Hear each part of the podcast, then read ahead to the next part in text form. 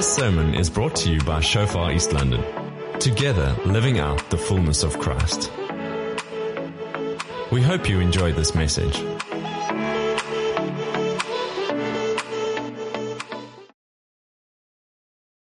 Jesus above it all. Okay, the series, the part two today. We are all worshipers. Every human being on the planet is a worshiper. The atheist down the street is a worshiper. Everybody worships. The question is just what do we worship? Do we worship the creator or do we worship something else? And you can normally check, you can normally pick up what people worship if you follow their passions. What are you passionate about? Follow the passion, you'll find where the heart is. Follow the passion, you'll find where worship is happening. Okay. And so we see this in our country and all over the world. We see people passionate about sport. Here's a photo of a Springbok supporter. Go Bokke! Woohoo! And then we have a unique kind of supporter. They stand out from all other kind of supporters. It's called a Blue Bull supporter. Now, a Blue Bull supporter, as I said, they are like no other. A unique breed. And they're extremely passionate about their rugby. And they do not mind looking like fools. Because they are passionate about their rugby. And so we see this all over the world, stadiums filled with people. Here's a picture of stadiums. It looks like a worship service. People are like, yeah, my boys, my team, go. People are passionate about these kind of things. And then obviously again, we have the Blue Bull supporters. We just take it a few notches up like no other. Hallelujah. And then we have people at church.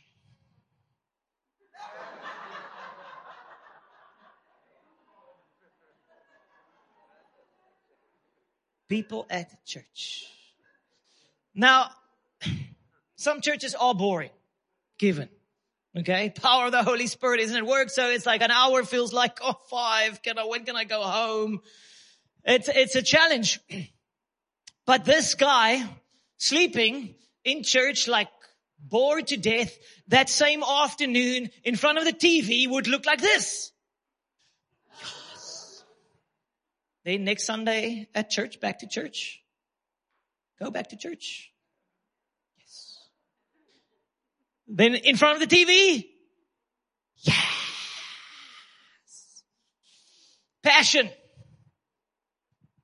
We all are passionate about something. We are wired with passion in our being. The question is, what are we going to be passionate about? Is it wrong to be excited about sports? No, isn't. You are allowed to enjoy sport. You're allowed to be passionate about whatever you are passionate about. The question is, does it compete with your passion for Jesus? In other words, our passion for the Lord should transcend every other passion. So if you want to be like the crazy bull supporter, that's fine. But you need to up your game on Sunday. Next level. Not like bored to death because there's something's wrong then. Okay. So we, we're talking about worship. We're talking about idolatry. You know, we're all passionate, but if we are not fully passionate about the Lord, our passions will lead us other places.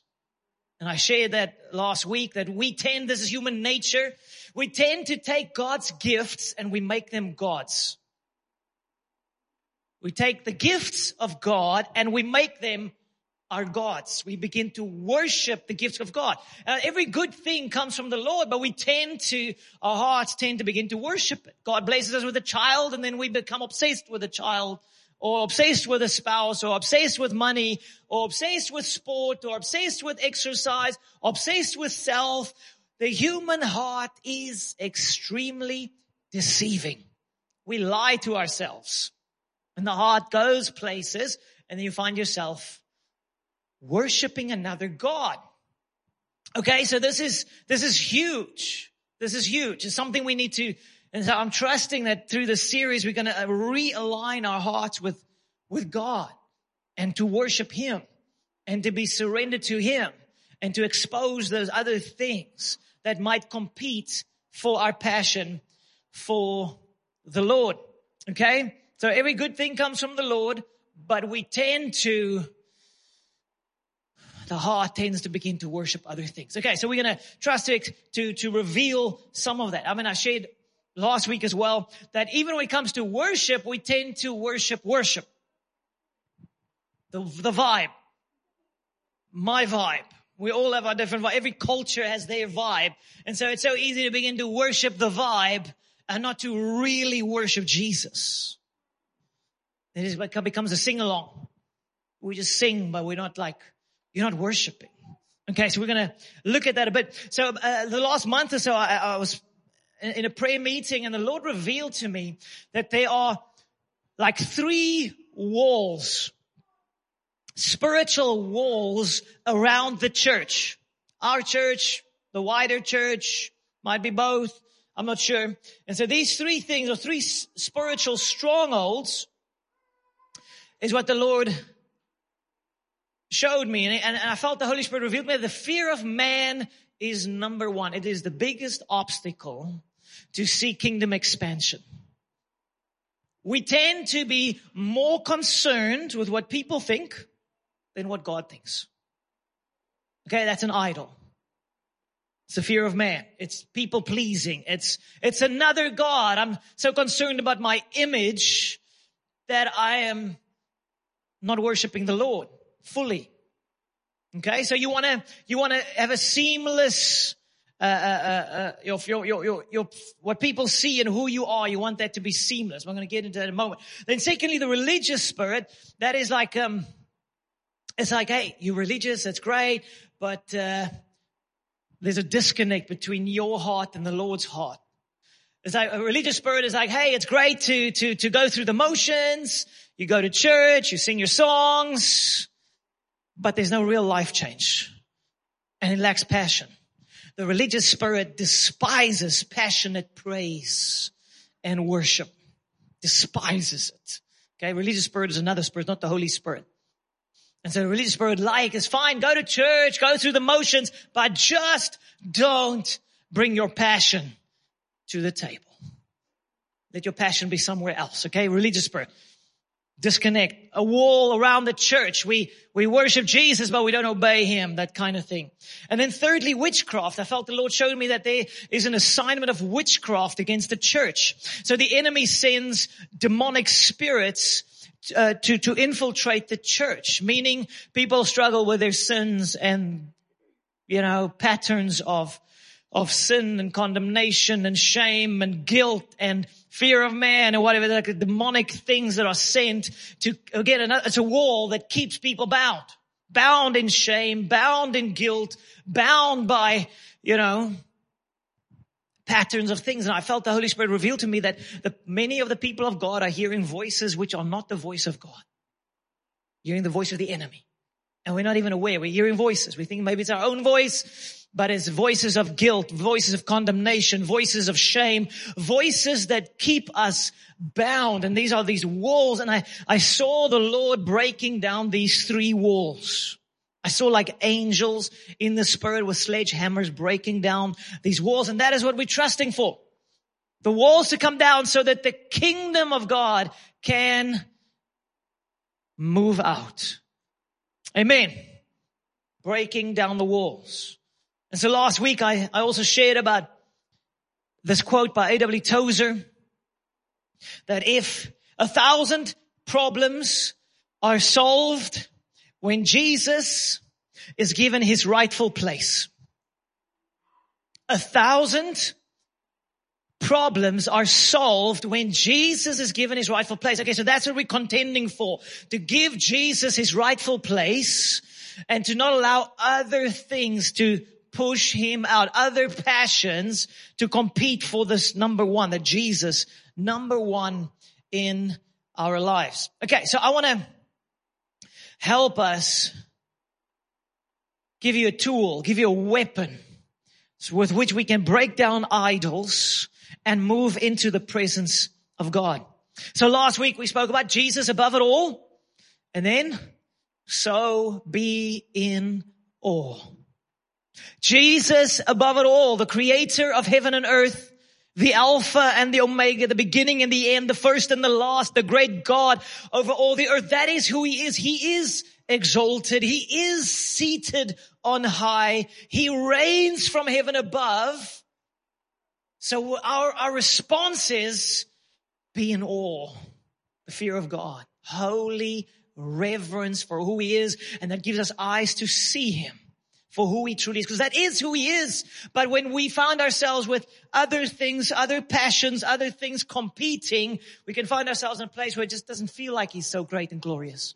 It just doesn't feel like he's exalted, that he's high and lifted up, and we struggle with unbelief and doubts and fears and, and a disconnect um, from the Lord.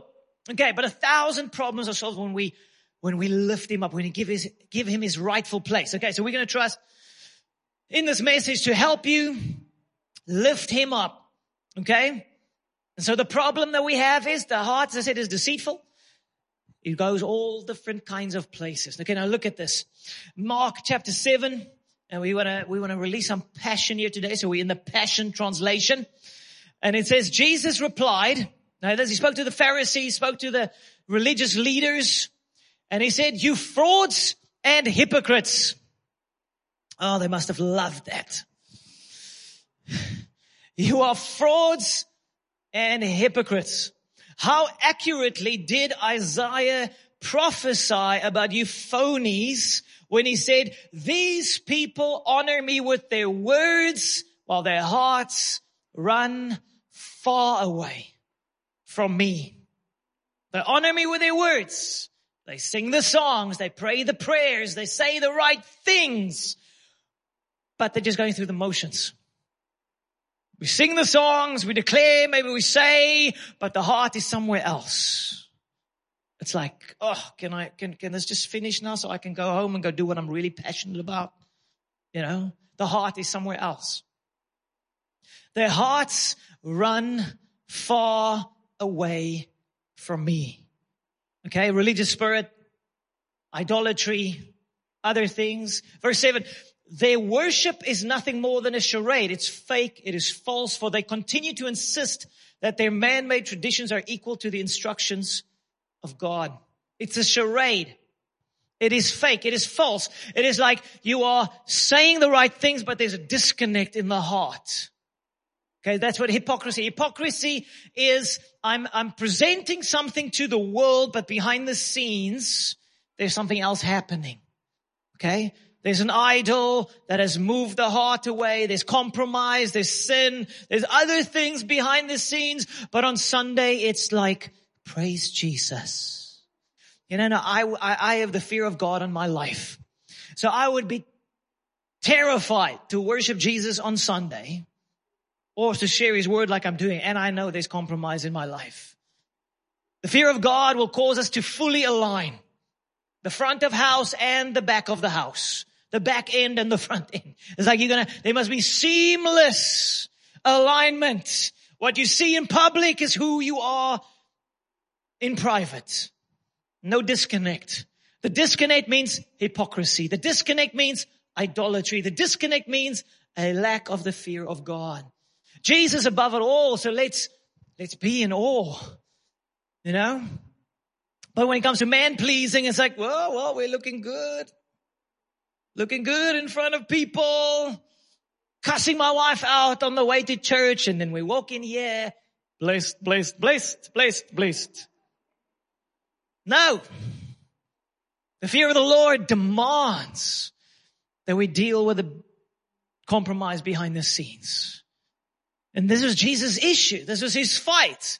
It's like you hypocrites, Pharisees, and this is the challenge. Any one of us can find ourselves in that place if we lack the fear of God and if we allow idolatry into our lives, our passions will go other places and will lead to sin and compromise. And then he says, another translation says, and you worship me in vain. What does it mean? Powerless worship. Powerless worship. It's sing song, but no glory. Sing along, but no power. Sing along, but no glory. Okay? If there's a disconnect. But I tell you, when our passion is set upon Jesus and we worship Him and praise Him with everything within us, if there's alignment, no compromise, no hypocrisy, just alignment with the, with who God is, the, the awe of God resting upon us, then our worship becomes powerful. Now I am really thankful for what God has done over the last three, four, five years in our church, our worship, our praise is, is in another dimension from where we were. But I have good news, guys. There's more. Amen. There's more. Come on, say there's more. There's more. We can up our game because it, it, it, it, it is powerful. And this is the, this is the weapon I want to share with us today. The weapon of passionate praise. Passionate praise pulverizes idols and launches us into the presence of God. Passionate praise pulverizes idols and launches us into the presence of God. So I want to unpack that a bit. But passion, come on, say passion. We are all passionate about something. What if we would all be passionate about Jesus above everything else? Passionate about Jesus. Okay, so there's a weapon the Lord gives to us. Passionate praise kills idols. So it's not only, I mean, I remember years ago when I, in the nineties when I became a believer, I remember I was a little bit too passionate about sport. And I would have, it would affect me. It would like, I'm like obsessed. It was 1990, so I would like 1999 World Cup, Rugby World Cup. I fasted the World Cup. Yeah. And so I remember it was the semi-finals. We were playing against Australia. I was in the hostel, in the residence, the student residence, and I was in my room and the boys were screaming. Yeah. And I was like, Lord, this is tough. This is difficult. Anyway, we lost. So I was, thank you, Lord. I wouldn't be able to survive the final as well. But I had to put like boundaries because I know this is uh, too much passion. It affects me too much. My emotional health. And over the years, I've, I've got a better, better balance now. I can enjoy the sport, but Jesus much more. Doesn't affect me. Okay. So you have to manage those things. You have to like put boundaries. If you feel, oh, it's getting too much. It's like if you're depressed, if your team loses, something's wrong. You must be able to enjoy it and your wheels don't come off. You're all like staring at me as if like obvious, obviously, Andre, we don't freak out about anything. We are stable. Eh, maybe ladies, you got the, worried about the sale and you stormed to the shop and they all sold out. No. If we become too passionate about other things, it affects us. And it brings a block between our relationship with, between us and God. It becomes a block. Okay, so what you behold is what you become. What you behold, what you are seeing, what you are worshiping is what you will become. It affects you. So look at this passage, Psalm 135. It says, for the Lord will judge his people. And he will have compassion on his servants. So, so this judgment is, God's judgment is merciful. It is gracious. For me, it's like conviction. It's like the, the Lord shines his light upon us. Say, hey, do you realize that your, your, your heart is strayed? Conviction. And then the Holy Spirit comes and convinces us of who we are in Christ. Conviction of sin, but convinces us of righteousness. Convinces us of who we are in the Lord. And so it says there, and he will have compassion on his servants. So he has compassion The Lord knows our human state that our hearts tend to go everywhere. It's, like if, if God says, do that, then humanity is like, well, then definitely we're not doing that. We're gonna do something else. That's the human nature, like rebellion. We're like, just, if God says that, then we say no. Okay, so God knows and He has compassion on us and He wants to help us. He wants to shine His light upon our hearts so that we can lay those things down. I felt this last week, uh, prophetically. I felt this is a word for some of us that the reason you are disconnecting from the Lord, the reason you feel disconnected from God, because there's an idol in your life. You have to lay it down. The idol is a block. The idol is an obstacle. The moment you lay it down, the moment you confess it, you bring it into the light, you speak to somebody, you humble yourself and say, Hey, I'm struggling with this thing or I'm obsessed with this thing or there's whatever compromise in my life. The moment you do that, it is removed. Forgiveness flows in and you can reconnect. Okay? Because sometimes we're like, God, why are you doing this to me? I say, well, if you would just lay down the idol, we can talk. You know? So allow the Holy Spirit to shine His light. Verse 15. The idols of the nations are silver and gold, the work of men's hands. Now this speaks of like a physical idol statue thing that they would worship. It says the work of men's hands, things that they built. Now it can also mean that we can worship, worship the things we make, the worship, worship the things we do, worship our work or our uh, achievements. We can worship those kind of things. Then it says verse 16, they have mouths, but they do not speak. Eyes they have, but they do not see. They have ears, but they do not hear. Nor is there any breath in their mouths. Those who make them are like them. So is everyone who trusts in them. Do you see it? You become like the idol. The idol, the false god, the whatever it, it can be anything. They don't see, and we become like them.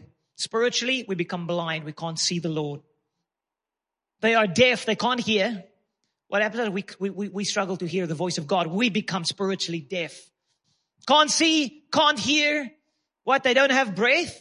What happens? We become spiritually dry and dead because of the idol. The passion is taking you to all the wrong places and you can't connect to the Lord.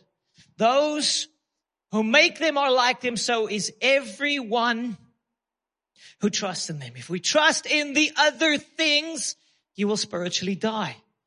You will disconnect. You will lose your way. So you want to trust in the Lord. You want to trust in Jesus. And one of the ways is to start to passionately praise Him. Now, Sonica said a few weeks ago, comparison steals your joy. I want to agree. Comparison steals your joy and it breeds idols. It's like you look at the people around. It's like, wow, you've, you're blessed with what you have. And then you, you nice car or you want nice whatever or family or whatever good thing you have in your life. And then the moment you see but somebody else that is nicer, nicer house, nicer car. His wife looks prettier. She looks amazing. I think she actually like respects him. and you're like, and the comparison then suddenly steals the joy. You suddenly you're not happy. Suddenly you're not content.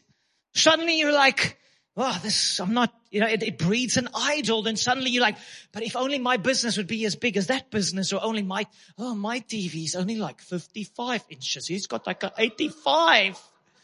I want an 85. I confess. I sometimes see people's 85s and I'm like, Lord. But my wife put up a handbrake. I wanted to go bigger. And then she said, no, honey. No. I'm like, okay. We have to push the couch forward. Make it 85. Yes. Sit up up front, up front close. but, but again, human nature, we compare. It's like we look at other things. Oh, that couple looks so, so happy. And then the idol breathes and we compare and our joy is out the door. And it breeds idols. It breeds idols. Don't compare. Compare is trouble. What should you rather do? Be thankful. Be thankful. Be thankful for what you have. Make a point of being thankful. Celebrate the good that you have in your life. Celebrate it. Make every effort to be thankful and to, you know, it is so important to do it the right way. I mean, it's like, okay, this is Valentine's Day coming up. For those who don't know. Wednesday. So date night for those who are in that relationship with that special somebody. For the rest of you, Jesus is your Valentine. Amen. He will not say something stupid and offend you. Praise God. But husbands tend to. well, in my house sometimes. so it's Valentine's Day. You go to the restaurant or you go somewhere and then you just like passively go into the evening, take out your phone, read some news. You've seen those couples at restaurants sometimes, both on the phone. I'm like, oh Lord, help them. Nothing to talk about. No, you don't come in passively. You are ready. Men, where do you start? Honey, thank you. Thank you. And I like, okay, list, list, list, let's quickly go, go through the list. Thank you, honey, for everything you do. And you start naming them one after the other. Thank you for that. Thank you for that. Thank you for that. You look so beautiful. So you move into praise. You start praising her for who she is. And the result is you lead your heart to celebrate. And you create an environment for intimacy. You can't come in passively to this relationship thing because I tell you the devil is also there. Valentine's Day. He wants to mess it up. He wants you to sit in that restaurant you're all both staring to the ceiling while the other couples look so happy. You're like, what's wrong with us? You came in passively. You must come in like a focus machine. Ready, thankful. Then praise. Honey, you look beautiful. Just love this dress. No, you don't look fat. you go through your list and you praise, you're thankful and you praise. You're ready. You're creating that beautiful environment for a heart to heart connection. Sure. And some beautiful, glorious, wonderful things could maybe happen later in the evening. Because you're a man with a plan. That's how it works. Thankful, praise, and then worship. Intimate worship. That's how it works in relationship. That's how it works with God. You start off with thanksgiving. You're thankful for all He's done. There's so much to be thankful for. You can be thankful for another day. Thankful for the life He has blessed you with. Thankful there's so many things, but we tend to focus on what is not.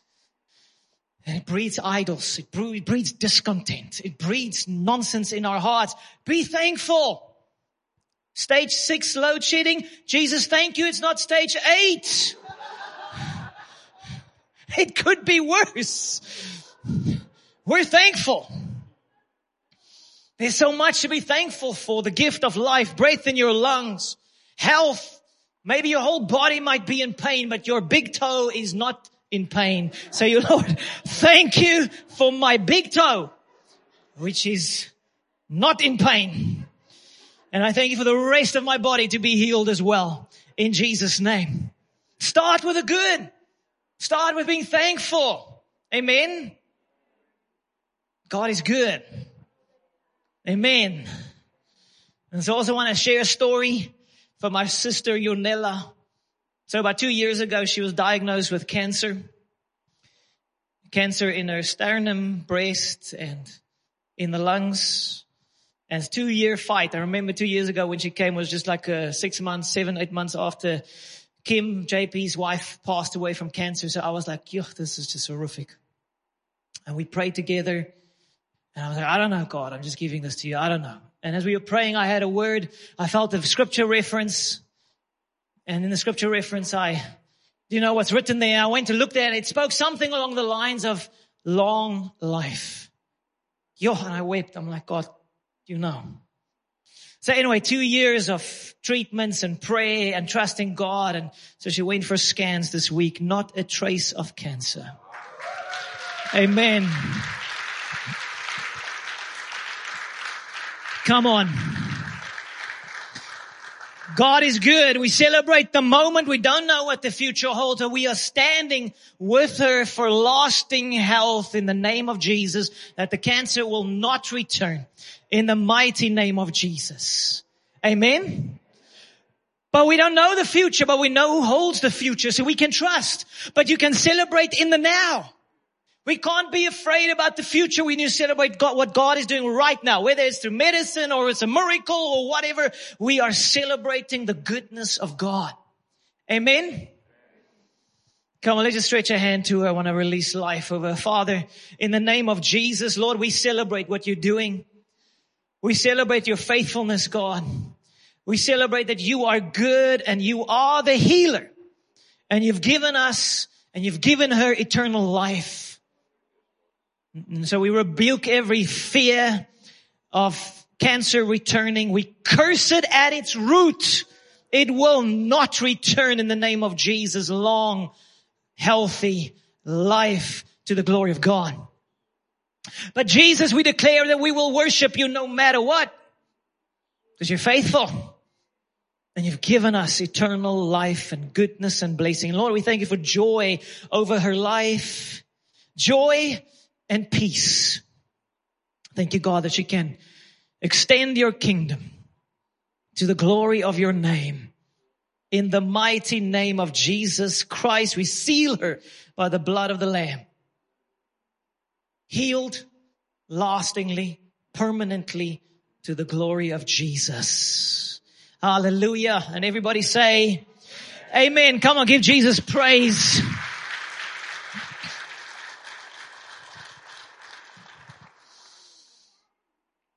But we, we rejoice in the day. We rejoice in the moment. If God, there's something good we're in, we give him praise. Amen. He is good. So don't allow comparisons to steal your joy. Don't allow the enemy to bring in idols. Thankful, thankful for what the Lord is doing right now. What you worship is what you will become.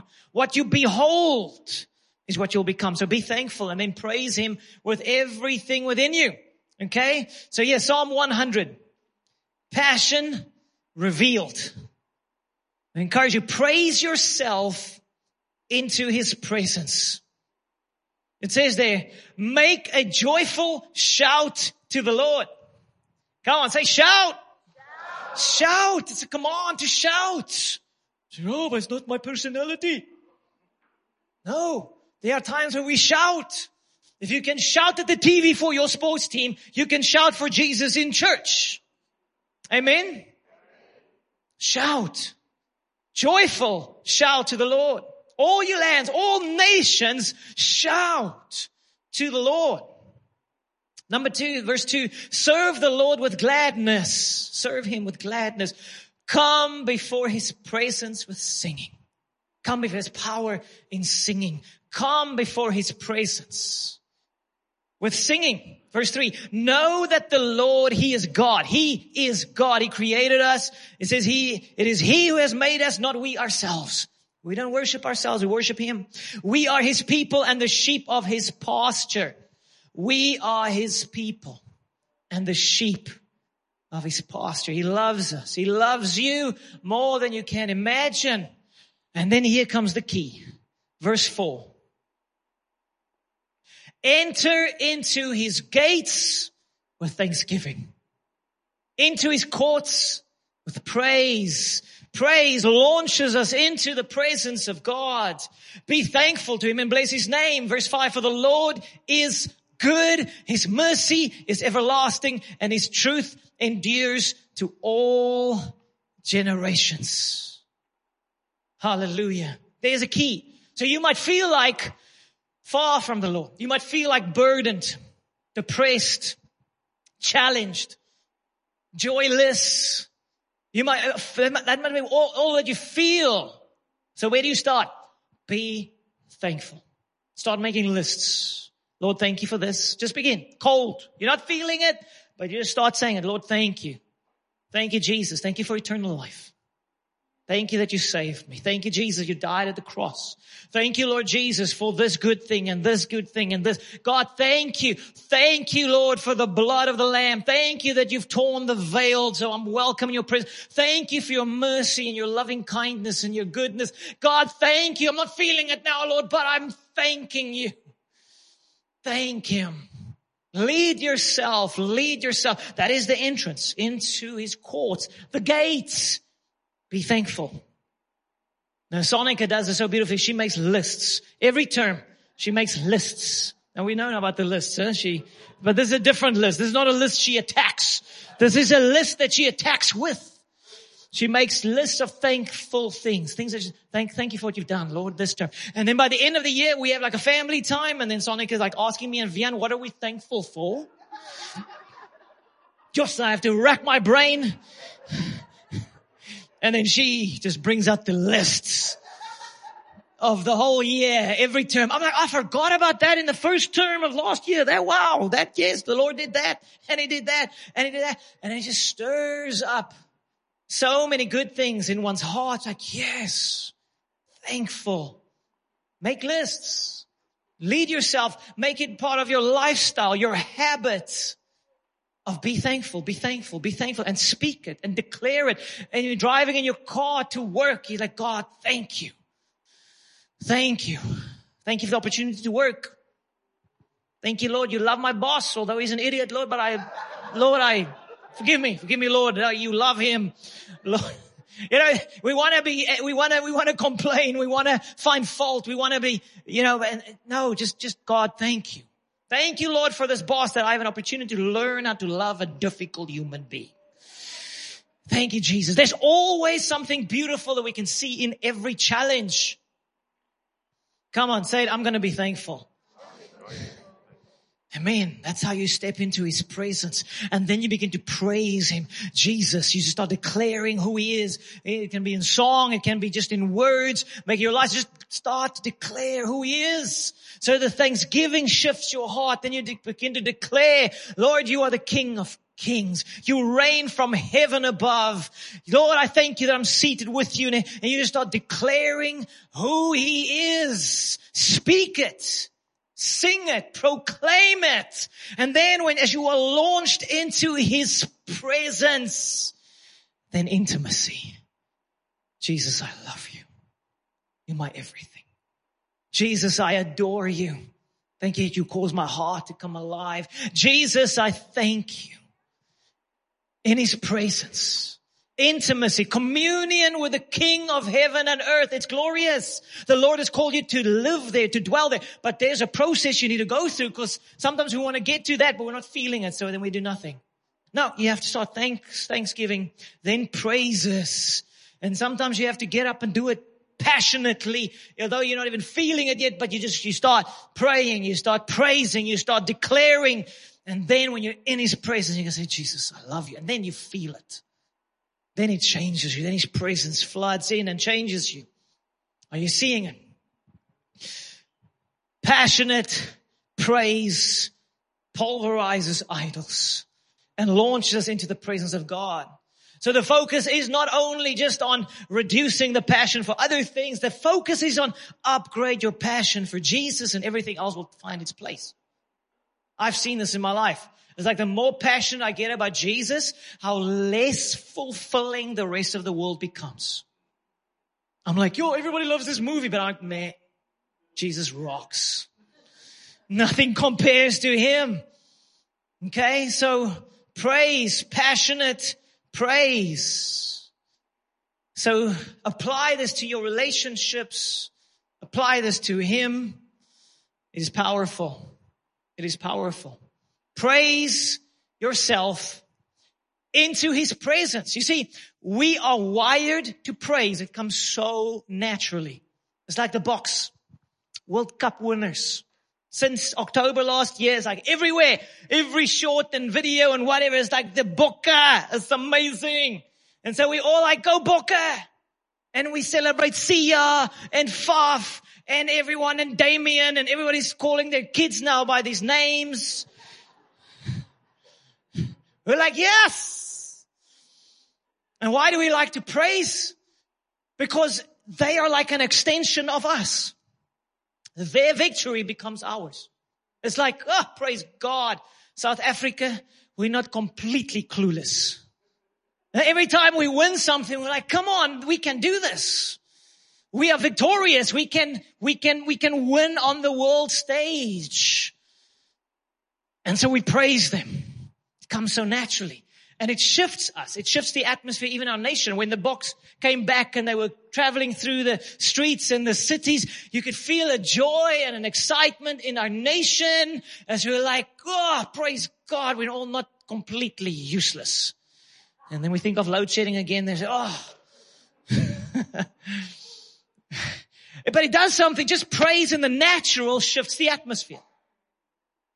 It reminds us because it's like we, they're an extension of us. We're like, yes, we can do this. Because, you know, in our culture, there's such a, an unbelieving negative break ourselves down culture in our country. It becomes a self-fulfilling prophecy. You go to the US, they are amazing. They believe they are amazing and then they do amazing things. But this, it's, it's a, it's a, it's a different culture. It's like they have this, it's almost like a redemptive element in their culture, like we believe. And we need that. And so when these things, when there are these victories, we get a glimpse of, hey, maybe we're not completely pathetic. Praise God. And then we have the Dricus, UFC champion. Yo, I never watched UFC. And then when Dricus, I'm like, I'm watching it every time. I watch all, all these previous fights. And I'm like, oh, blood, blood, hitting the heck out of everybody. And then when Dricus wins, yo, the country celebrating again because he's an extension of us. It's like we clap the hell out of that other guy with the blood running down his face. We're like, yes, don't mess with South Africans, huh? Hulle weet nie wat ons weet nie. I couldn't figure out what on earth is that. Why? I had to go Google. They don't know what we know. I had to go Google that to figure out what that is. But part of it is true. But this is, again, it's like this victory becomes our victory.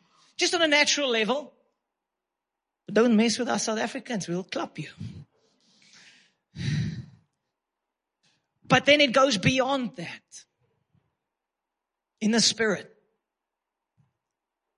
If we think of what Jesus did for us, you know, with, with the, the world, with the Boks, the World Cup and with Dricus and whatever, and, you know, like an extension of us, you know, it's like we celebrate, we rejoice in the victory. That's great. But Jesus takes it into completely different dimension. His victory actually becomes our victory. He doesn't only hang on the cross and he claps the powers of darkness into oblivion. He doesn't only shed his own blood to wash away our sins. He doesn't only overcome death and hell. He says, I include you in my victory. I open the door for you. I have paid the price so you can come into my victory and my victory becomes your victory. And then when you and I begin to praise Jesus, when we begin to exalt him and all that he has done, that victory tangibly, spiritually, and in reality floods into our environment. It's not just a joyful, the Boks one. This is like, it shifts the atmosphere. It shifts the environment when we praise Him and declare who He is and what He has done becomes our victory. This is so powerful. In Him we clap every devil in Him we see sickness leave.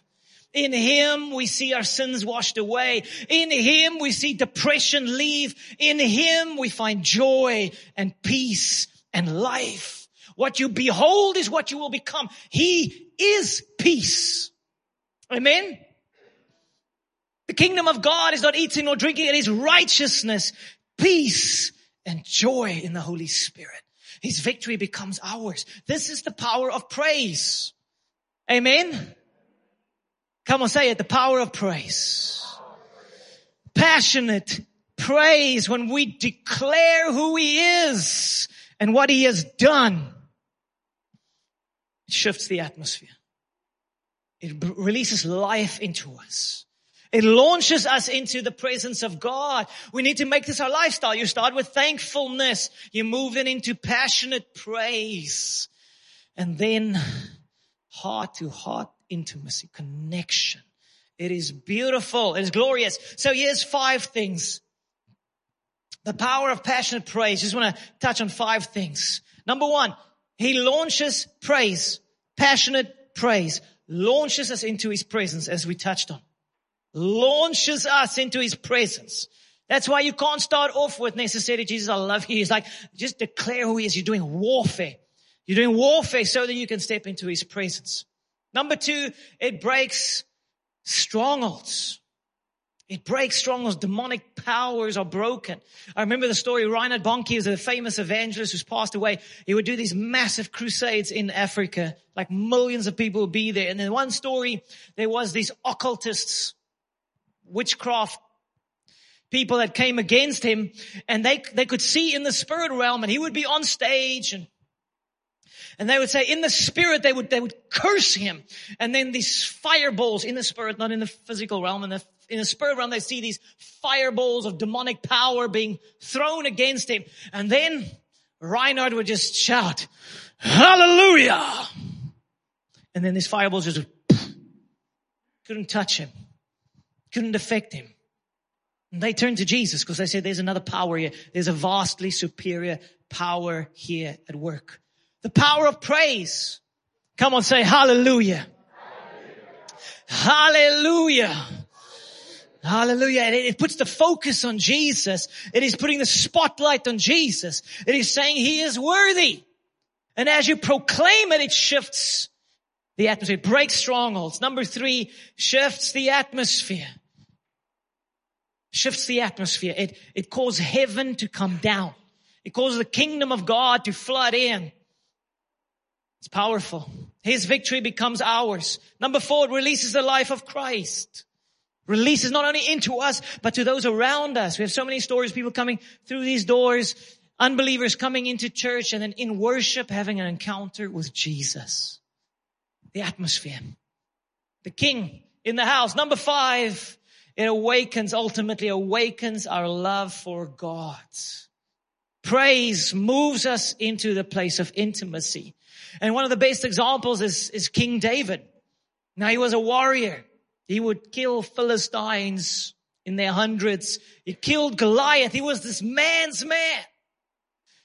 But he was a man after God's own heart. He had this love for God. He would be in the 10 plus years that he was persecuted. He was in the wilderness and he would just praise. He would praise the Lord. He would like Psalm 63 would be like, Lord, my flesh, my whole being yearns for you. He loved God and God loved his worship. Okay. So David, and so then we see in this one, I'm ending with this passage, but we see this with David then bringing back the presence of God, the, the tabernacle. And so they, they, they, they worship and he would dance before the, the golden box with the presence of God. He would twirl before the box and, and as they would bring the, the presence of God back into Jerusalem. And then his wife saw him dancing around like an idiot and she despised him. She was ashamed of him. She was like, you're making a fool of us before, in front of the people. She was more concerned with what the people thought than what God thought. God loved it. And then we pick it up in 2 Samuel 6, 21. So she confronts him and tells him like, you, you, you look like a, one of those useless guys. And so David said to Michal, it was before the Lord who chose me instead of your father and all his house to appoint me ruler over the people of the Lord over Israel. Therefore I will play music before the Lord. So he's saying, I wasn't dancing in front of the people. I was dancing before the Lord. I don't have a sock with what the people think. I am praising the King of Kings. I am praising the creator of heaven and earth. I adore him. And that's why he would do that. Verse 22. And then as David would, he would say, well, I'm going to up my game. He said, I will be even more undignified than this. And I will be humble in my own sight. But as for the maidservants of whom you have spoken, by them I will be held in honor. They for Michal, the daughter of Saul, had no children to the day of her death. She was barren because she was afraid of man. She wanted to be dignified. Dignity is not a fruit of the spirit. Joy is. Joy is. Joy is. There's a problem if we are willing to look like idiots at the rugby stadium or soccer stadium, but we are afraid of looking like a fool at church or wherever else for the Lord. There's a problem. Then it's not the heart of David. It's not the heart of a man, a heart after God. It is in fear of man. It is dignity. The religious spirit hates passionate praise and worship. So I'm like, let's up our game. Let's get every devil out of the house. You have to get over yourself to worship Him. We're not people pleasers, we're God pleasers. We are in awe of who He is. He is great and glorious. He's worthy of all our praise. May there be no competition in our hearts, in our passion for the Lord. May our ultimate passion be for Him. That's what I want to call us to. Let's take up this weapon, this weapon to pulverize idols and to launch us into the presence of God. There's more. Amen. Come on, say. There's more. There's more. There's more. There's more. Eyes on Him. Jesus, we desire you. You are the answer to our nation's problems. You are the answer. Now we need you, God. Amen.